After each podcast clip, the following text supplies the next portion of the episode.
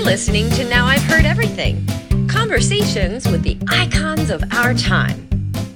The two names that I find romantic, Laura. The name Laura is a nice, heroic, heroinic, heroinic name. and Maria. I love the name Maria. Actor, writer, producer, Carl Reiner. Today on Now I've Heard Everything, I'm Bill Thompson.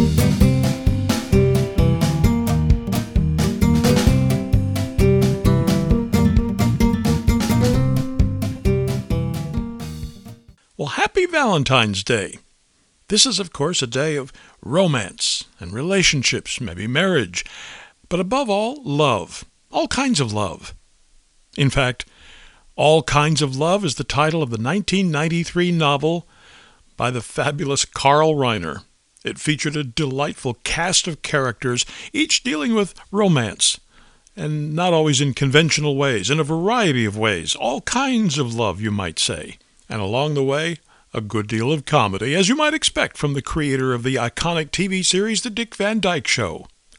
So here now from 1993, Carl Reiner. I'm 71 years old, and I'm very happy to be here, Bill. we are thrilled to have you. Did you see that gaggle outside that, that saw you? With this is a wonderfully entertaining story. Why aren't we seeing a book from you every couple of years? Not every couple of years. I I must write a book every 38 years, or I feel lost. I feel that something's missing. No, I, I didn't know I was a novelist when I wrote the first one because I was writing a semi autobiographical novel. But I love the process of sitting there and r- using your brain, those parts of your brain that you never use imagination. There, I didn't use it as much because it was remembrances of things that I had done as a young actor, becoming an actor. Then I, after I wrote that, I wrote the Van Dyke Show, which made me write for the next five years in television. Then after that, I started writing movies with Doris Day and people, and, and I wrote movies for a while, and then. I never got back to writing solo uh, for a long time, and I was aware of it. I said, someday I'm going to sit down.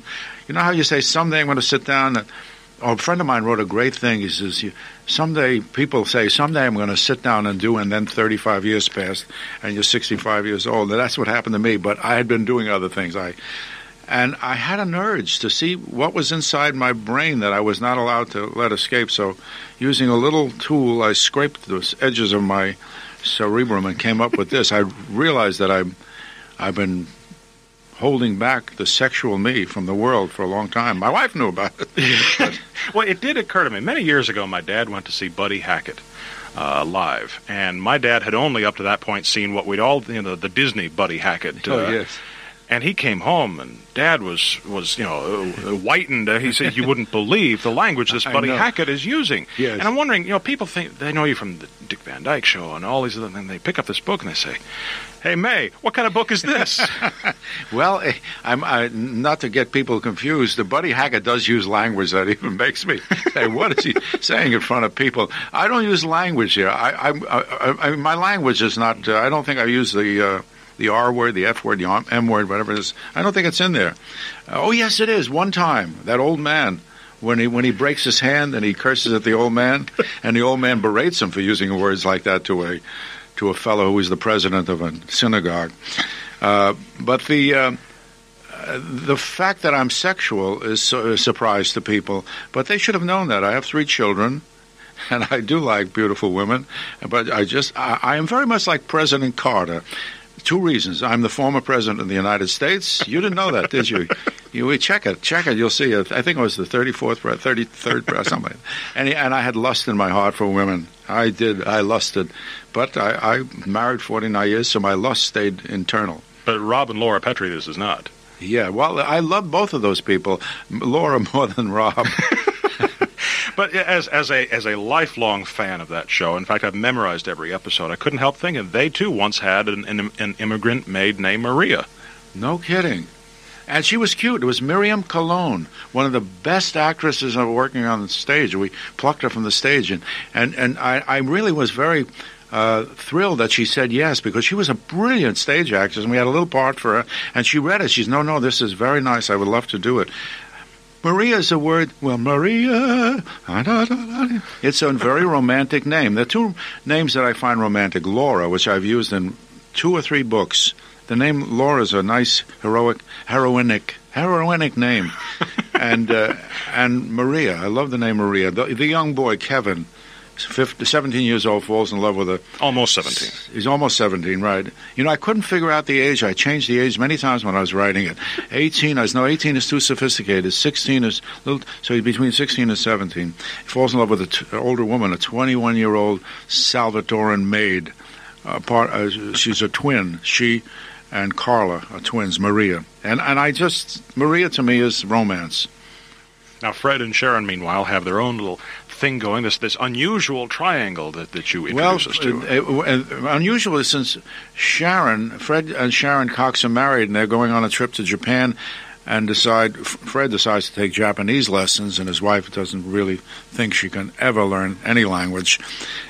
But when she sees who her husband is going to be studying with, a woman who's uh, narrow-waisted, long-legged, very tall Japanese woman whose uh, breast was a cup size larger than most Asian women. She decides maybe she should take Japanese lessons too. But they take them separately and both fall in love with her. Our heroine, Sharon, wasn't aware that she had those tendencies. And that, by the way, has happened a lot. That's not from my life, but from somebody I, I knew who found out that they were not heterosexual late in their life. I, I would imagine that there's a fair number of readers who will wonder how true to life this is. I mean, after all, you're this, you're in a position to know the kinds of lives people like this lead. Well, it's not true to my life, but it's true to lives I've heard about, I know about, I've been told about, uh, and I put them all together and made a story out of it. Well, there are parts, you know, no, there's no book that has ever been written that isn't biographical or autobiographical in the sense that even if it's only in your head. If you're making it up, that's part of you. That's part of you. It's filtered through your, your fan- yeah. Your fantasies are part of you. You can't say, "Well, it's somebody else's fantasy." No, they're mine. And I did get aroused when I was writing the, the scenes that should arouse people, and I know it worked because I have a sister-in-law who told me she's and she's very Victorian. She's from another country. She came over during the Holocaust. She married my brother. Very Victorian, no bad language ever escaped her. And when she does hear a bad word, she she oh she's so shocked. And I don't have any bad language in here, but she was giggling. Now she's an adult. She's many years later. She's giggled and laughed on the phone. She's oh Carl, she says, you're going to give so many women, and she whispered orgasms. and I realized that I've been writing honestly because I was feeling these scenes as being, you know, uh, correct. I wasn't making up dirty words, and I was using feelings rather than language. And it's not gratuitous. No, it isn't, because everybody in the world is sexual, and every time we meet somebody in the book, we're aware too of their sexuality, and that happens. Uh, there was only one person I, in the book that I never met, and that was the the character of her sister-in-law Miriam, who is a nymphomaniac, but a very benign one. She's a lovely woman, and she does find true love at the end and gives up her former ways. you got a, you got enough plot twists here to to uh, to keep a, a mini series going for days at a time. I know, I know. I may have to do it as a mini series, but I won't want to do it as a. I'm, I'm, people are asking me, "Am I make a movie out of this?" And I happen to not like sex scenes in movies. They embarrass me when somebody's tongue goes where outside of their own mouth and moving around, I, I say, "Come on, cut away, cut away." And I have done motion pictures where people kiss and it looks like they're going to have sex, but then you cut away to a goldfish or something and let people imagine what they've done because everybody knows what it's like the love boat scenario. Yeah, I mean, uh, pornography is a different thing. It's meant to get you aroused. That's why people watch more. But in a motion picture, you want to get a, uh, moved. You don't want to get aroused. You don't want to sit in a motion picture getting uh, nervous about who you're sitting next to. After this short break, Carl Reiner explains why writing a book is so different from writing for TV or movies. Start your day with Now I've Heard Everything. We post new episodes every Monday, Wednesday, and Friday at 5 o'clock a.m. Eastern Time. Subscribe now so you'll have something fresh to listen to and get your day going. Now back to my 1993 conversation with Carl Reiner. You could be Leon, couldn't you? Leon, yes, Leon would be me if I were if I were um, um, old world Jewish. I happen to be New York Jewish. Leon is from the old world, and but I love those the parent. Those are the grandparents of our uh, Mr. and Mrs. Cox, formerly Kakowski. But no, they're very de- dear people. It is it is fascinating for, for the goyim to read uh, uh, uh, dialect like that because it is so the, the, the people that you write about are so direct and there there is uh, there is uh, nothing subtle about what they feel and how they express it. No, they express it fully, and uh, and then that's that's the I think the old world tradition. You say your mind, and you say it loudly and clearly, and you don't get they don't take umbrage. They're married fifty something years. These two people, and they love each other. But uh, what I like about them is that uh, they're the sensible ones. You know, we forget that old people have gone through a lot, and sometimes their advice and their uh, ability to, to understand life is better than a young person's. Yeah, they seem to sometimes, uh, especially Leon, seems to have his head screwed on a lot straighter sometimes than Fred or Sharon Yes. or or Dickie or Miriam or anybody else. Oh, you know the names, boy. You're going you're going to get an A when we give this test. I can see that, Bill. Uh, Well, yeah, I mean, look at all these other books I have to read, and this is this is the one I've been spending all week with. Oh, that's nice. so I mean, nice. it really is a good story. I mean, that comes back to what I asked at the beginning. Where have you been all these years? Yeah, I don't know. Now I know I have to write another one. I really, you know, the thing that happens when you write a book like this, you write it for yourself first, and hope that people. And I found this all the all the years of my life. If I like it, I'm just another human being. I have no special abilities. I may be a little, you know, working talent. But the things you like, you're regular. I have a wife, I have kids. I, I go to I go do all the natural things you do. And if I like it, I call the seat of my pants. If I like it, I imagine the audience is going to like it too. But you're really right for yourself. If you don't tickle yourself, you'll never tickle anybody else. I, I, I had a Yeah, writer. that's a good that's a good title for a book. if you don't tickle yourself, you'll never tickle anybody else. a, a, a, a very famous writer whose name I can't remember once told me that he He's not that famous. That's right. had complained to his agent that this book was keeping him up all night writing, and the agent said, "If it doesn't keep you up all night writing, it ain't going to keep them up all night reading." Yeah. Oh, it kept on uh, because he was interested. That's true, though. When you get involved, and I write a book not knowing where I'm going, it's an uncharted course I take. I the first line of the book is the first line I put down, and I had no idea who those people were, and I have no plot, no no. Uh, but when people come into the book, I get interested in them, and I say, "Who are they?" and I investigate them, and then. Uh, I have to go t- further. I say, where do they go? What are they doing?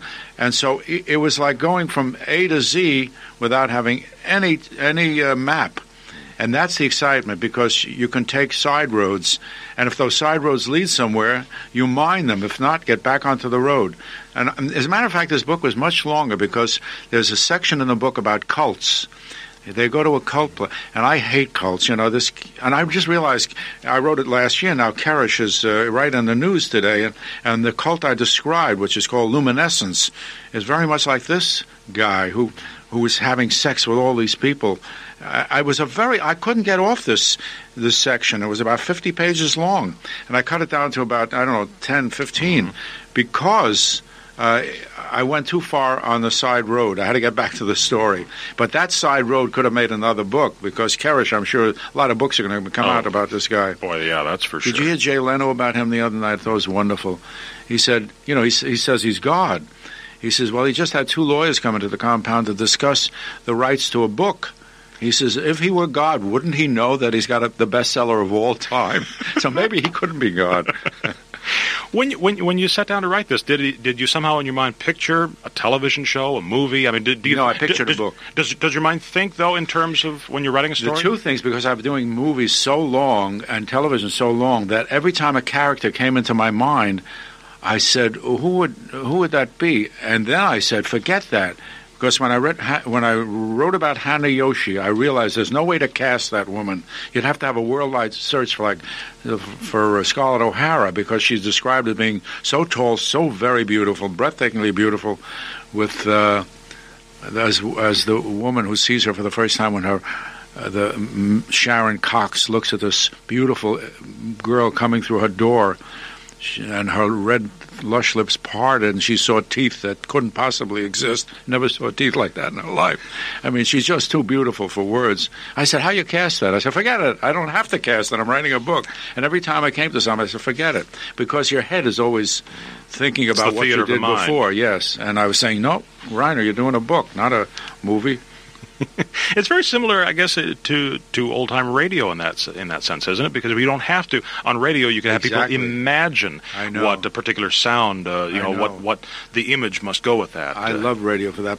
And, and as a matter of fact, there was one actor called Martin Gabel who was married to Arlene France who had the most beautiful radio voice of all. He did about four different leading men, heroes, Dick Tracy, uh, millions of them. He was a short, dark-haired fellow, pleasant looking, but he was not a the image you had in your mind of that voice. And that's why I love radio. Like people who don't know what we look like think we're handsome. or maybe think we're goopy from the sound of our voice, but but that's wonderful about radio. Make the person you want the image to look like. You know, I, I have to tell you, we were sitting here talking for you know better part of 15, 20 minutes, and I still can't believe I'm in the same room with Alan Brady. And this is, I mean, really, uh, you you must after all after all these years, people must still love that. I, I love that show so much. You want to know something? Dick called me yesterday, Dick Van Dyke in person. Uh, I was on a talk show and he called in Boston and he was we were talking for a while and then he called me last night when I got to Washington and, and he says he was all excited like a kid. Now this man is you know eight years old younger than I am. He's all gray, grayer than I am because he's he has hair to get gray. And he was all excited because TV Guide voted the Dick Van Dyke Show as the best show of the '60s, Lucy of the '50s, the Dick Van Dyke of the '60s, of the, uh, uh, Lucy of the '50s, Van Dyke of the '60s, Mash of the '70s, and he was all excited. And then he voted him the best performer in the '60s, and he was like a kid again. And I know why it is because there's these reruns now running all over the country. and he's the chairman of Nick at Nite. Yeah, and he's the chairman of Nick at Nite, and they realize. Oh, I've said it all my life, uh, all my theatrical life. I said Dick Van Dyke is the greatest single uh, situation comedy performer of all time. There's never been anybody.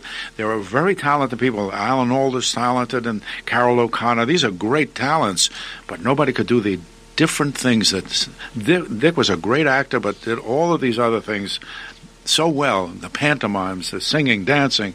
I mean, he was he had it all. He has it all. Carl Reiner was 98 when he died in 2020. Now you can get a copy of All Kinds of Love by Carl Reiner by tapping the link in our show notes or by going to our website, heardeverything.com. We may earn an Amazon commission if you make a purchase.